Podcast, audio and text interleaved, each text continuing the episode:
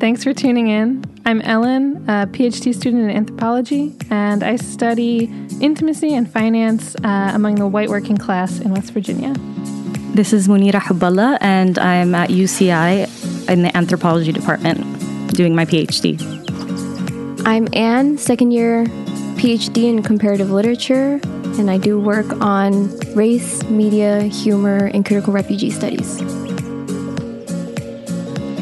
This is Jill Chen. I'm from Comp Lit Department. I'm on uh, first year PhD in UCI. Uh, my study is related to explore how cer- certain identities making, like racial identities or gender identities, is complicit in nation state making. Hi, I'm uh, Michael DeHaan. I'm, um, think, fourth year uh, PhD student in the Department of Drama, and I work on um, looking at uh, prisoner swaps, hostage uh, ransom through um, this lens of performance studies and looking at the performativity of value.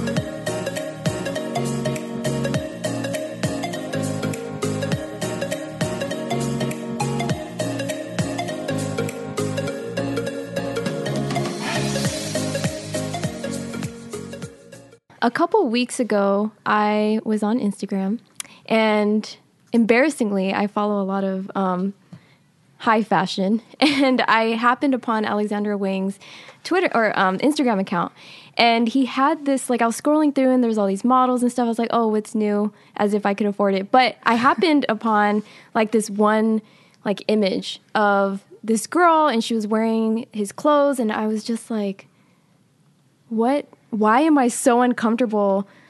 with this photo. And I think our reading actually today on race after technologies talks about the uncanny valley and how like robots emulating us too similarly makes us feel uncomfortable because of some kind of threat. I don't know what it was. That could be it. So then I go to her um, Twitter or her Instagram account, and at the top. She she's a social media influencer. So I didn't look up Wikipedia or anything. I just went to her page and she has like Black Lives Matter, Go Vote, 19 she lives in LA and I'm a robot is like right in her bio. And so I scroll down and I'm like looking and like she looks super real. If not, but there's just something off, right? Um, she looks like one of those AI, new AI figure dolls or whatever that have been made in recent years. But so I'm scrolling down and a lot of the comments actually is what I, is what where I learned about like how she identifies as a robot, but she might also be a digital art project from some company. So it's like a fictional robot. And she in in all of her posts she kind of like identifies as like, you know, I'm sentient, you know, I or she doesn't say I'm sentient, but she's like, you know, I have emotions, you know, I have these conflicts with these other robots that were also like created by the same creators. And so she she talks so she has these live conflicts, but she also poses with like real humans, like celebrities and stuff. And so she's in, in photos, like selfies. So that's also weird. But yeah, so she's this person. I think she's really interesting because she's like this. She she reads as a mixed race figure, ethnically ambiguous, right? So to me, that's a post racial kind of figuration of a mixed race body, right? That projects its own futurity, whether or not she's AI or not. Like post racial futurity, meaning that like you know we can end racism or racism will become obsolete because we have so many mixed race bodies. So there's that kind of futurity of the end of racism with mixed race um, people. So she already has that as a mixed race figure, ethnically ambiguous, but she's also um, an AI. So she's she's actually Who created her? Do you know? these. Uh, Their names are Trevor McFedries and Sara DeCou, and he is an artist and a DJ in LA. And she, I think, is also an artist. I'm not sure what she was doing before, So I'm guessing white. they're digital. Yeah, one so is white black and, one is white, uh, as far as I know. And they founded this company called BRUD, Brud. They've made a ton of money because she's a huge influencer. So they have brand deals with Prada and Chanel and all these things. And so that's the company now does these sort of like CG art projects, I think. Is that right? Yeah.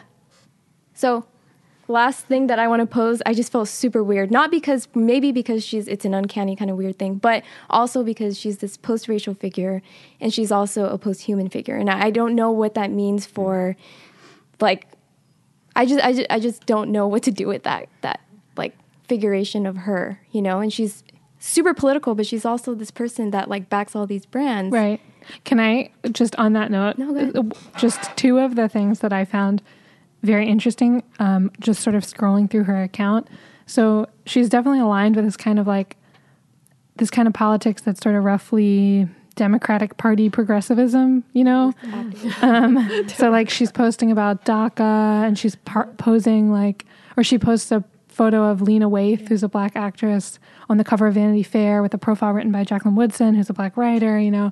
So she's got this sort of like, you know, light progressive thing. She has a picture with this Barbara Kruger installation at MoMA that's part of this effort to promote voter registration. But then she's also posts ads like and has brand deals with Supreme, which is that like hype skater brand That that stole Barbara that Kruger's- star, stole Barbara Kruger's aesthetic and and then sues other people for using it, right? And Barbara Kruger, um, I don't know if you guys remember this, but a couple years ago, Barbara Kruger posted this fantastic, or not, she emailed it to a reporter, this fantastic like four sentence takedown of them. And what I love about it is that she doesn't, Barbara Kruger doesn't say like these guys ripped me off. She says something like.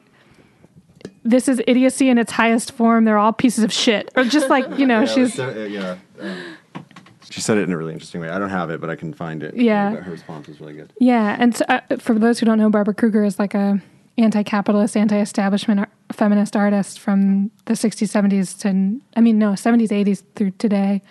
Um, and I just found that particular her having that Supreme brand deal, you know, several months before having this, you know, Barbara Kruger art installation thing, um, quite interesting. Especially because Supreme sells like bricks with their logo Do on they? them. Yeah, that are they sell for like you know hundred dollars that then resale for six hundred dollars because they're rare items because they only make limited edition bricks or whatever. And it really is exactly the same. It's the same color and typeface that Barbara Kruger used. No, it's hers. It's Yeah, hers it's for hers, sure. yeah. Yeah. It's her font. What I think is just like posing a question, but what I think is, is interesting too is that this goes back to to you know mixed race models as being kind of like super in within the last like decade, right? And you know, kind of the arguments around like why are you stealing jobs, you know, or or like a, a position for an all black, right, like dark skinned, you know, model and replacing it with like a model that also exemplifies white Eurocentric features because she's mixed race. And then using that to commodify resistance movements, at the same time also uh, promoting high fashion or Right. mid-tier fashion or whatever. Like it's just so weird to me that it's again like I've always thought of the commodification of mixed race bodies as like you know kind of like we're diverse but like really like you know or or She's whatever. very light skinned. Mm-hmm.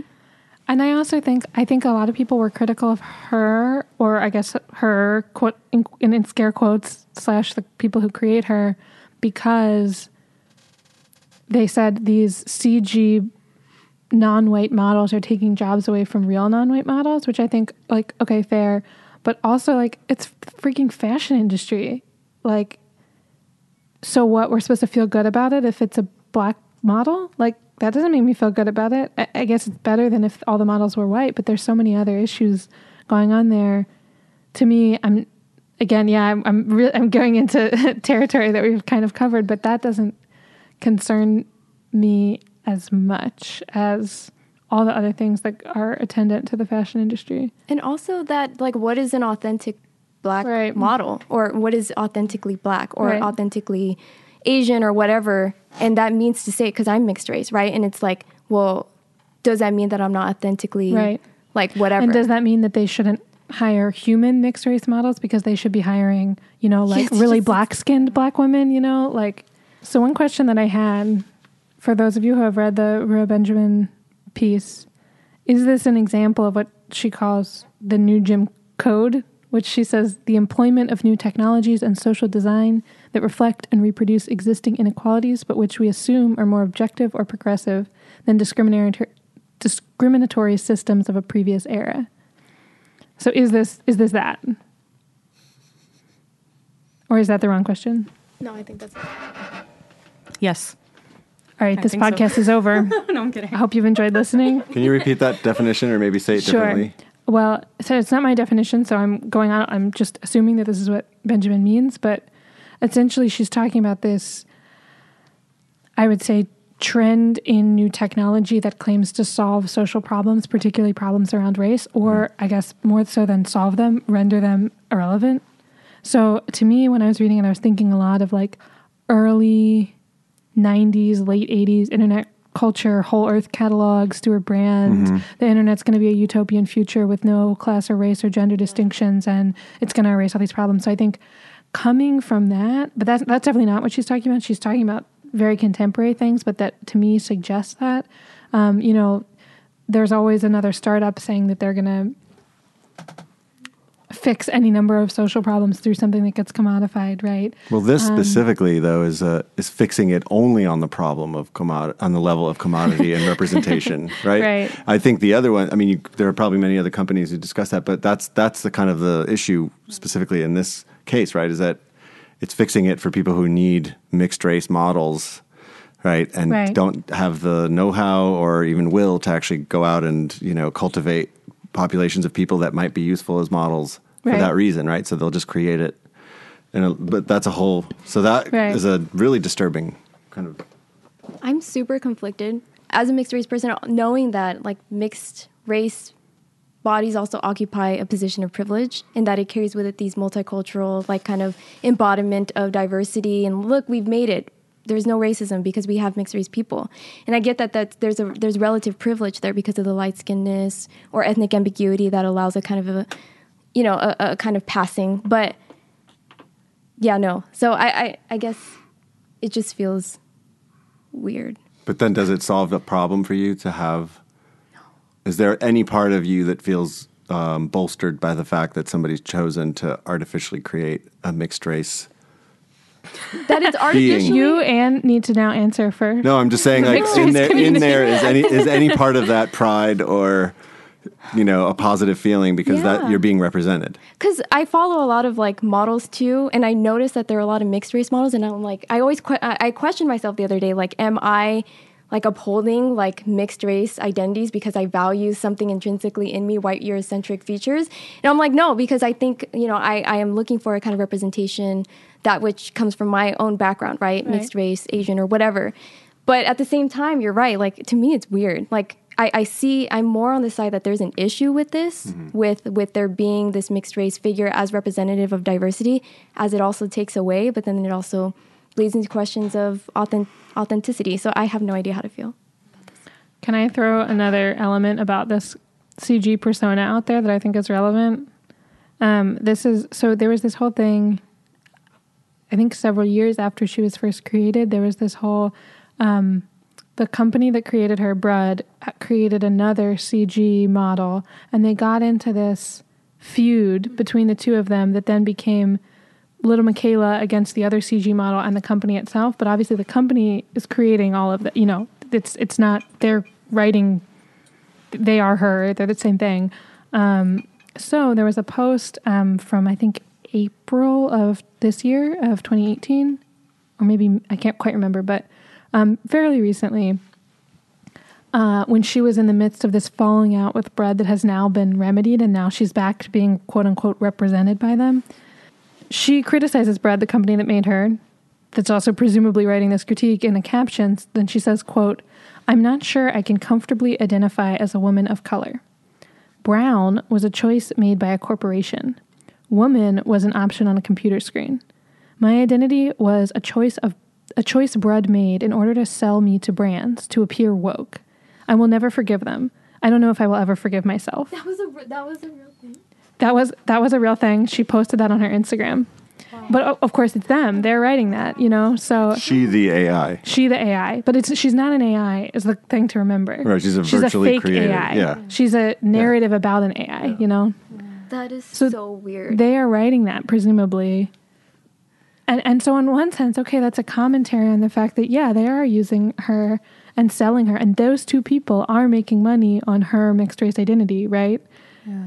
So on one hand, I guess that's like a critical self commentary, but on the other hand, it's so annoying. Like, come on.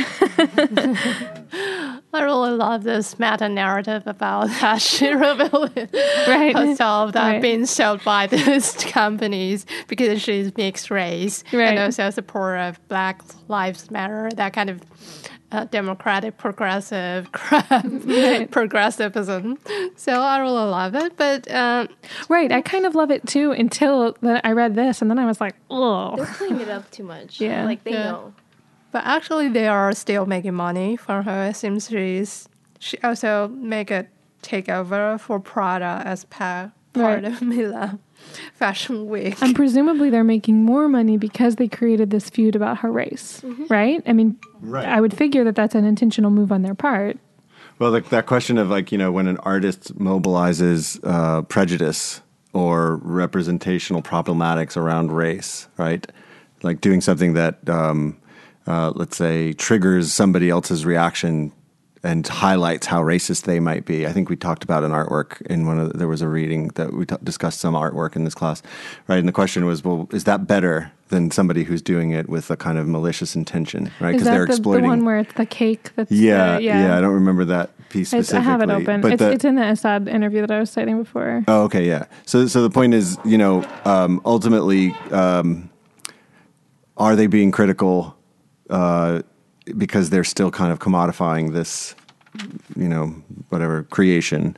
And does that does the fact that they are simply part of the system that they choose to, you know, try to critique, is that a problematic that can never be avoided anyway? You know, are they just making the best out of a crappy situation, which is nothing will ever get outside of capital or consumption or commodity culture. So you might as well do something. I mean, that's what an artist would say at this point in this kind of post postmodern, you know, moment, which is that there's no hope for objective critique. There's nothing like that doesn't exist. That's a fantasy. So they're just doing the best they can, which is making us all aware of our own, you know, making us have this conversation was their intent. Right. At the same time as selling us. Yeah. hype. Yeah. Right. I mean, they make and it's okay to keep the ton money. of money. Yeah. A I mean, again, ton of money. Imagine how much money they make. It's just unreal. the question, you know, the, that uh, underneath all of that is: is there even such a thing as resistance outside of commodity culture? Does that even exist? Is that just a Right. fantasy to say, like, Right. oh, I'm going to boycott all the products? You know, and as is if, holding is holding the contradiction of that fact closer to the surface, uh, and making it more evident. Right. Something that we can laud them for, or is it? Yeah. Um, the, if the best case scenario is desedimenti- desedimentization of the thing that's been sedimented and reified, then yeah, that's they're probably just doing as well as you could do. Because anybody who thinks that they can stand outside of the system and say like I'm going to take it down, you know, that's that's naive. And I think they would say that she, on her Instagram account, raises money for ca- causes that they care about. And she probably does raise, just like they make a ton of money, she probably does raise a ton of money um, for homeless youth projects in LA and stuff like that.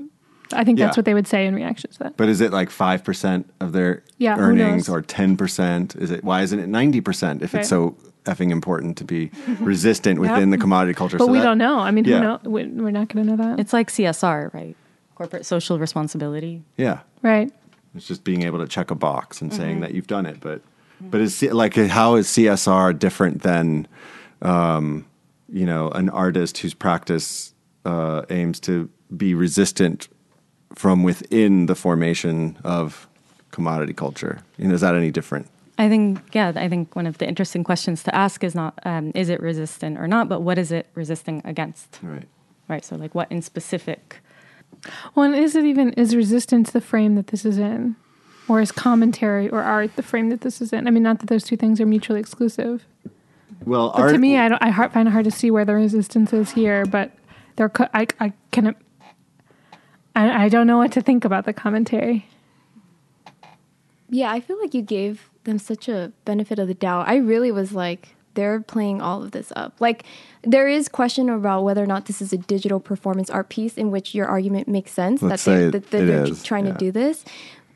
But I really saw it as like, especially because it it, it coincides with her being commoditized, or you know, like profiting off of high fat, whatever, or generating some kind of profit revenue. But like, at the, I just think that there's still this intent, this like very corporate Oh, capitalist sure. intent to like we know what would generate a kind of sympathy within like our you know followers, right?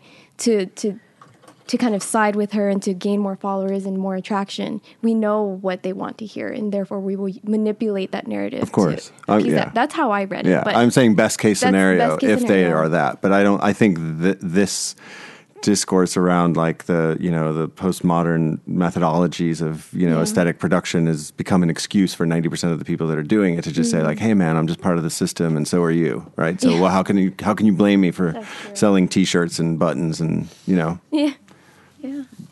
And I think it's um, interesting to note that um, in one article that I read, they compared her to a doll.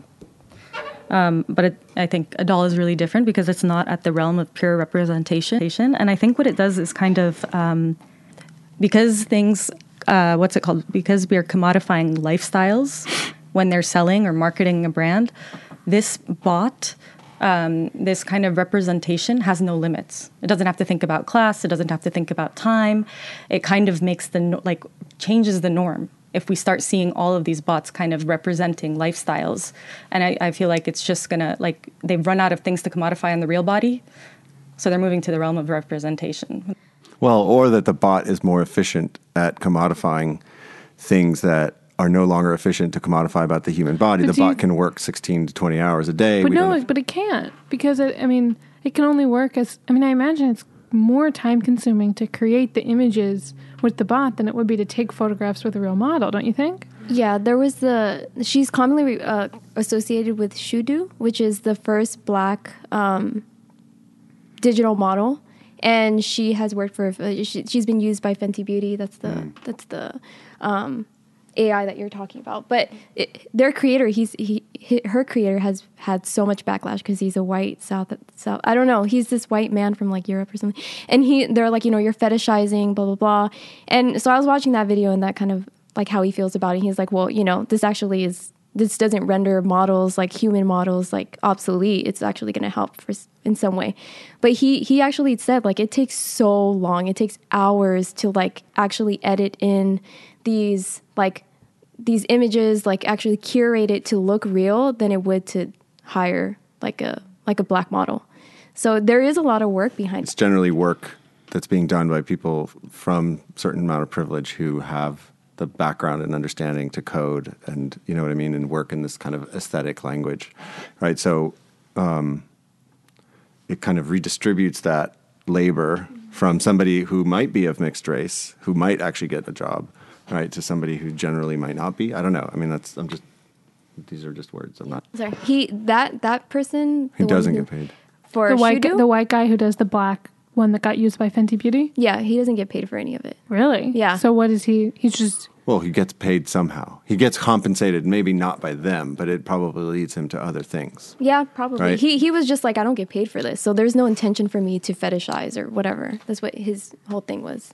In the same way that Facebook is free and not free because they're selling. Well, but I do think it's worth noting that I do think there is a difference between. I mean, Lil Miquela has one and a half million Instagram followers. You could make.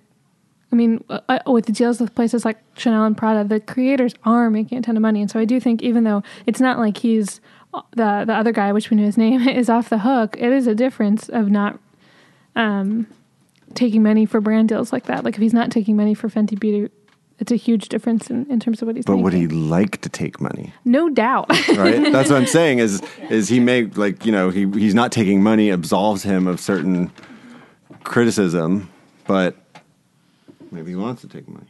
so is this the new Jim Code? Only if you read that quote again. Sorry. I'm not kidding. I, I really. I I found another one that's um, not the same quote, but perhaps will shed some light on it. She says, I argue that tech fixes often hide, speed up, and even deepen discrimination while appearing neutral and even benevolent when compared to racism of a previous era. Which is kind of what you were saying, Michael, right? With the efficiency, increased efficiency.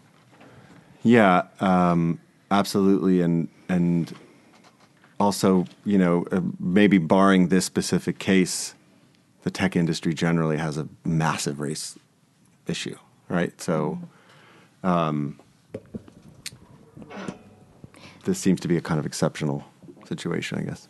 When you said is reminiscent of a prior era of like Yeah. So actually, what she reminded me of, like her face, it reminded me of the time. Little Miquela. Yeah, Lo Miquela, sorry. It, she, she reminded me of the Time magazine that came out in the 90s, like su- the definition of multicultural. Do you remember that? I don't do. know. Yeah, so it's like if we were to like superimpose all these different races, this was- is what it would look like. It's It was supposed to be light-skinned. what humans will look like in 2050 or something. That was yeah, it was supposed to be like a perfect blend of all races and kinds of people. and she so happened to also just look really white passing. but but yeah, so so it reminded me of that. So there's something really icky about 90, 90s multiculturalism that's like we're super diverse. Look at us, you know, that I think is embodied in Little Miquela. And so I do think it is a new Jim Even if she's also commenting on it, and that commenting on it is maybe what Benjamin means in saying, well, appearing neutral and even benevolent, right? yeah. So then like and that goes back Not just because she's multiracial, but because she's thinking about her own multiraciality. raciality. hmm And also that goes back to Ahmed and like how progressive racism constantly like re-maintains it's it's like co- recuperating itself in other ways, right? And you could say that with multiculturalism. And then this is just another iteration of it. Like progressiveness is embodied through her, right? In a new form of multiculturalism. I don't know. Yeah. Yeah, so do you mean that by uh, by uh, claiming that uh, she is mixed race and also post-racial, that she is actually embodying or reusing that kind of narrative in the 1990s of multiculturalism, which perpetuated uh, the era of racism prior to uh, contemporary U.S. So that actually constitute a new Jim Code, right? Yeah.